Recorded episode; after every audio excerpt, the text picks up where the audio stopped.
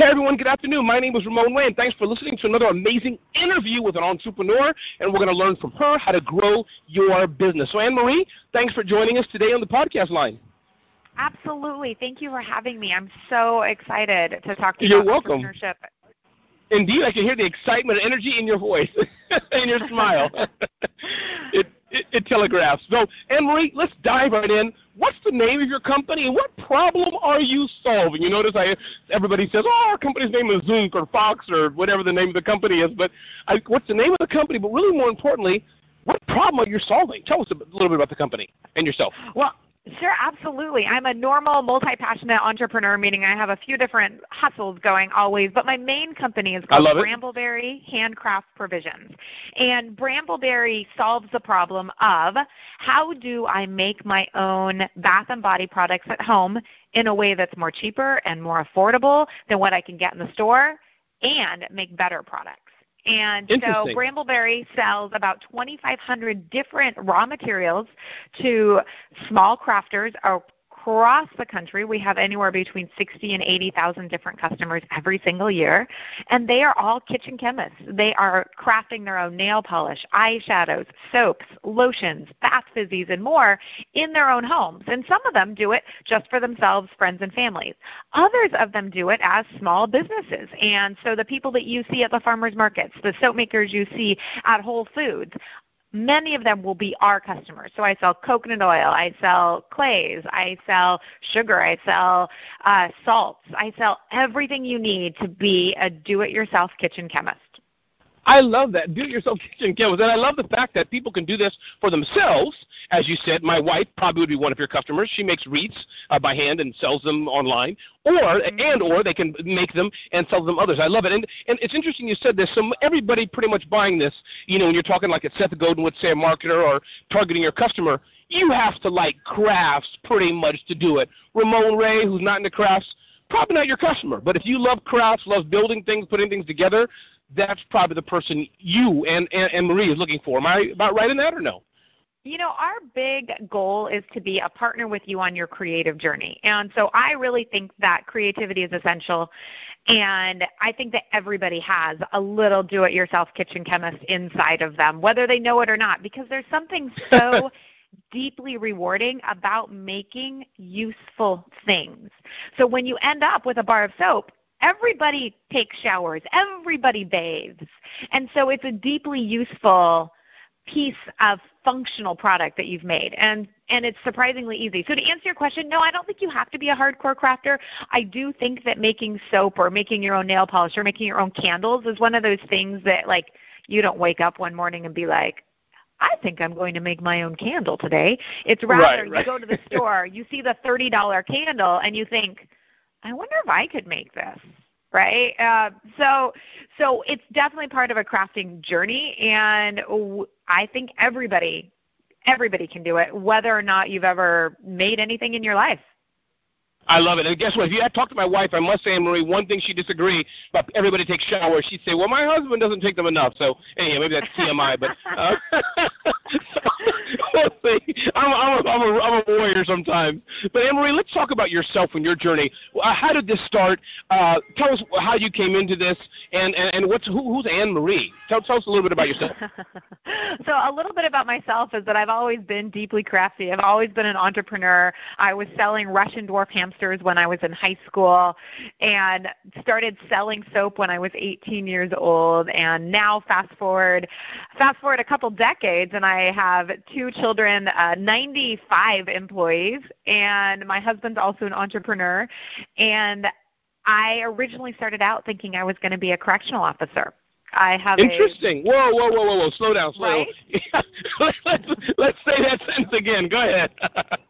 well, and I so I have this deep passion for helping people. I've uh, okay. since I was a little girl, like my dad used to take me on mission trips and and something about the correction system and uh, being called to serve really led me to become a correctional officer right when I graduated from college. So my degree is in corrections with an emphasis in psychology and or my degree is in psychology with an emphasis in corrections and I worked medium security prison and I worked minimum security prison.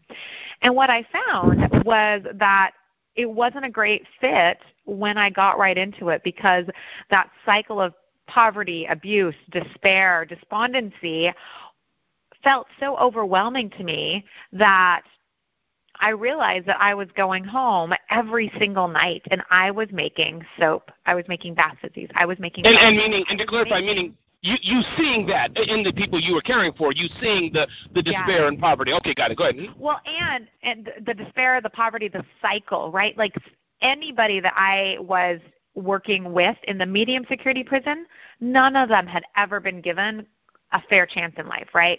Their dad had been in jail, their mom was a prostitute, their uncle had abused them. They had moved they were homeless when they were kids and so they had missed the entire yep. 1st mm-hmm. 3 years of schooling and so then they couldn't read and when you can't read, you can't get a job. Like everybody's story was so deeply uh sad and pained me so much that I was going home every night and finding this solace in this creative outlet of making, again, deeply useful things soaps, bath fizzies, toiletries, and more. And before long, I was, I realized I had a more soap that I could do anything with. And so I went to a craft show. And at the age of 20 years old, with no degree, no like no business degree, I sold $1,500 in cash Wow, wow. And toiletries. And that's when the kind of light went off in my head, and I thought to myself, hey, wait, I could do this for a living, and more importantly, I could teach other people to do this for a living. And so I quit my job as a correctional officer. I put $15,000 on a credit card at the age of 20 because back then credit was a lot easier than it is yes, now. Yes, yes. And I love the hustle. I love the hustle. You you you do it people tell you cannot be done or that you didn't know better. Go ahead. Well, you know, and it's it's true. I I of course didn't know better. My parents were a little bit horrified when I quit my job to sell soap on the weekends and then teach people how to make soap during the week. And so for about the first five to seven years of Brambleberry, I would sell soap every weekend under Anne Marie's Soapworks was the company. And I'd go to craft shows and I would make soap in the evenings sell soap on the weekends at different craft shows in a four state radius. And then during the week, I would do Brambleberry. And Brambleberry sold wow. these raw materials and then taught people how to make soap. And so I did the hustle. I worked the multiple jobs. I did all of that for years and years. Wow. And then how do we get to then today? I know there's so much in between, and I can't read to read your. I can't wait to read your book. Hint, hint um, uh, if you don't have one already. but let's talk I about do, then. Talk. I do. Oh, you do? Okay. Well, is do, it related yeah. to the conversation? Tell us the name of it. it Come on, oh, you tell. Absolutely. So I, I wrote this book this year. It was published from Forbes, and it's called Live Your Best Day Ever: 35 Strategies for. Daily Success. You can get on Amazon. You can get it at bestdayever.com, and it is just 35 bite-sized strategies on literally how to change your mindset, how to live your best day ever every day, no matter what your circumstances are. And every strategy is between three to 10 pages long. Again, they're very bite sized, they're very digestible, and they have a business application and a personal application in every single chapter. I love it. I love it. So now you're 95 employees. From having one employee yourself, give us the digest version of how you grew to that, but more importantly, what we can learn. I'm sure in between there, there's things about technology, things about marketing, things about hiring, things about team building. We could probably talk for hours, and we should. In fact, I want to have you at one of my events to speak about this. But give us some, some what, what are the two, one, two, three big rocks that you say, Ramon, here's how I did it. Is there something like that you can share with us so we can learn how we can grow our businesses as well? Absolutely. So, as you know, business is often a lonely journey. And I would say one of my biggest kind of, it's not a secret to success, many people have said it, is to stand on the backs of giants and others that have gone before you. And so that phrase, leaders are readers, is a really, mm-hmm. is a, such a strong theme in my life because when I was starting out, I didn't know what I was doing. And I would look for mentors, but you know, it's, it's difficult to find mentors out there that have the time to help you. And so instead what I did was I read books and I listened to podcasts and I I went to events. You know, I've been to the Jack Canfield summits and and the Mike Dooley summits and and learned about business and how to change your mindset for success from people who were doing it already. Because everybody out there right now that's a success is giving interviews they are writing books. They are doing absolutely, the podcast, absolutely. Right? If if someone just went to your website and read through everything that was there or listened to all the podcasts, they would basically have a little mini master's degree in business right there and a master's well, degree that you, was deeply practical right? It's practical. And so the first thing is surround yourself with people that are better, that are doing more impressive things than you are, and they don't have to be literal figurative people that are surrounding you. They can be books. They can be the Richard Bransons and the Oprahs of the world because all of those people have written down their secrets to success. And so Absolutely. learning from people that have done it is like my number one thing because no one starts out good at business. I can't. I mean, they, that is so true. no so one true. starts out. Um, and then the second thing is to hire people that are smarter than you. It is so, entrepreneurs are so, uh, gosh, greedy when it comes to doing everything themselves, right? We're terrible at delegation. Yep. And a little um, arrogant. Always, yeah, and arrogant, right? We always can do it better. We can always do it faster. But then there comes a day when a deficiency is exposed. And when that happens, hopefully you have hired people that are better than you. One of my earliest hires, um, like number seven in the company, he started. He's still with me today. He's been with the company 14 or 15 years now, and I am so lucky that he started with the company when he did because he is so much better at details than I am in terms of finances and he is mm-hmm. so much better at things than uh, like in terms of hiring and firing, for example, than I am.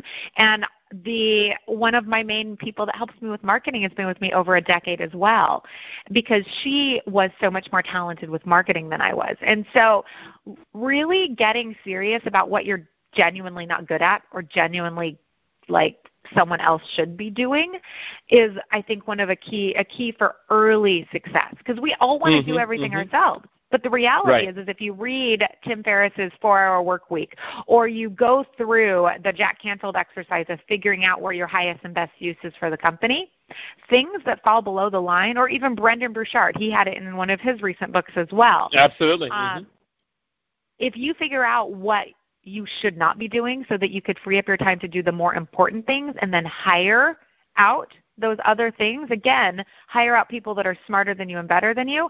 That's another big like it's not a secret but that's another big reason that i think brambleberry has been successful is because my team is genuinely better than i am and together we're an unstoppable force and Anne Marie, let me ask you, what is your secret sauce? What things, if I can word it this way, do you do better? And the longer question, I guess, what I'm getting at is, I agree with your with the rules you're making, uh, of course, as well. But are there things that you'd say, you know what, I'm pretty much the best person in this, so I have to keep doing it, which would go against what we want to do because you can't scale. So help me help us understand a, what's yeah. your special skill set, yeah. Anne Marie, and then how to scale with things you're very good at, but you still need to hire somebody because you can't do everything.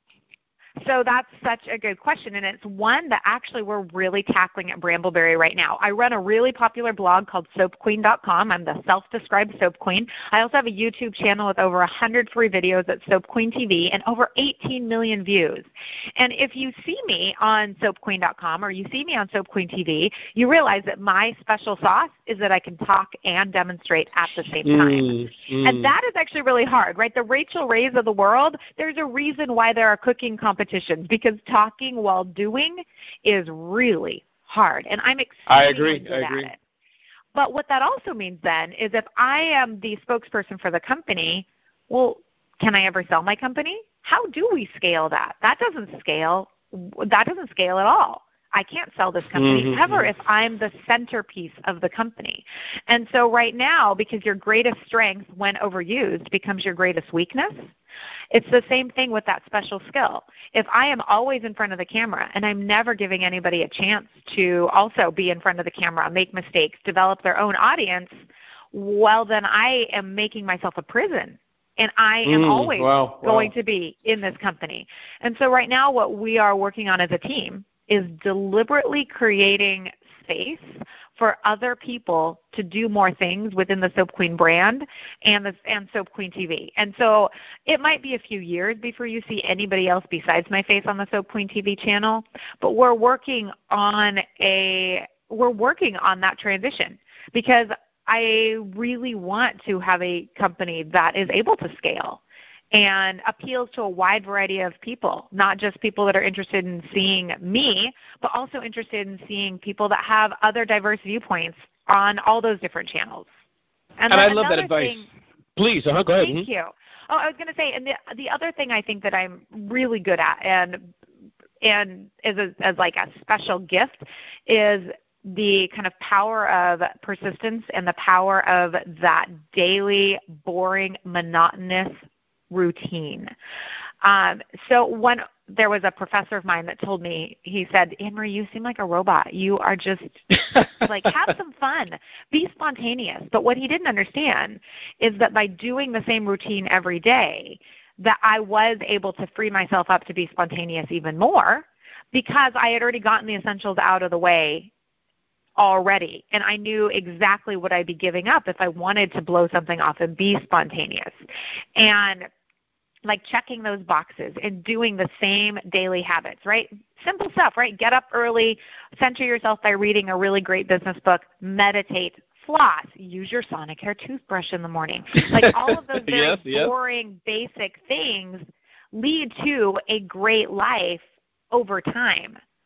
And so that's another thing that I really internalized at a young age, and I'm so lucky that I did.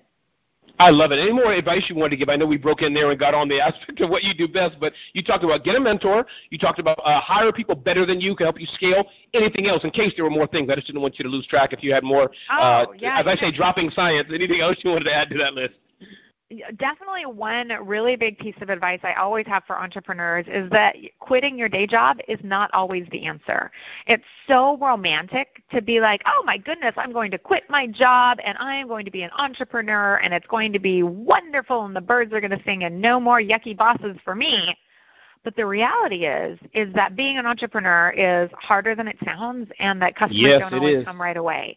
This concept of overnight success is just, it's a myth. It just doesn't happen.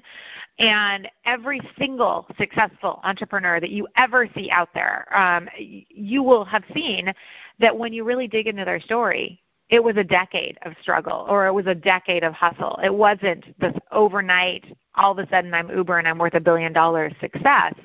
And so keeping your day job for longer than you think you should is often a great way to give yourself enough runway so that when you do eventually quit that job, it's not I only have three months of money in the bank. It's you have a longer runway. And so doing your job, your your hustle, your your passion project in the nights and the evenings and the weekends is a great way to build up your company while you still have the security of a job job during during the day. And you know, the average American watches four or five hours of TV a day. That is enough time to start a part-time business.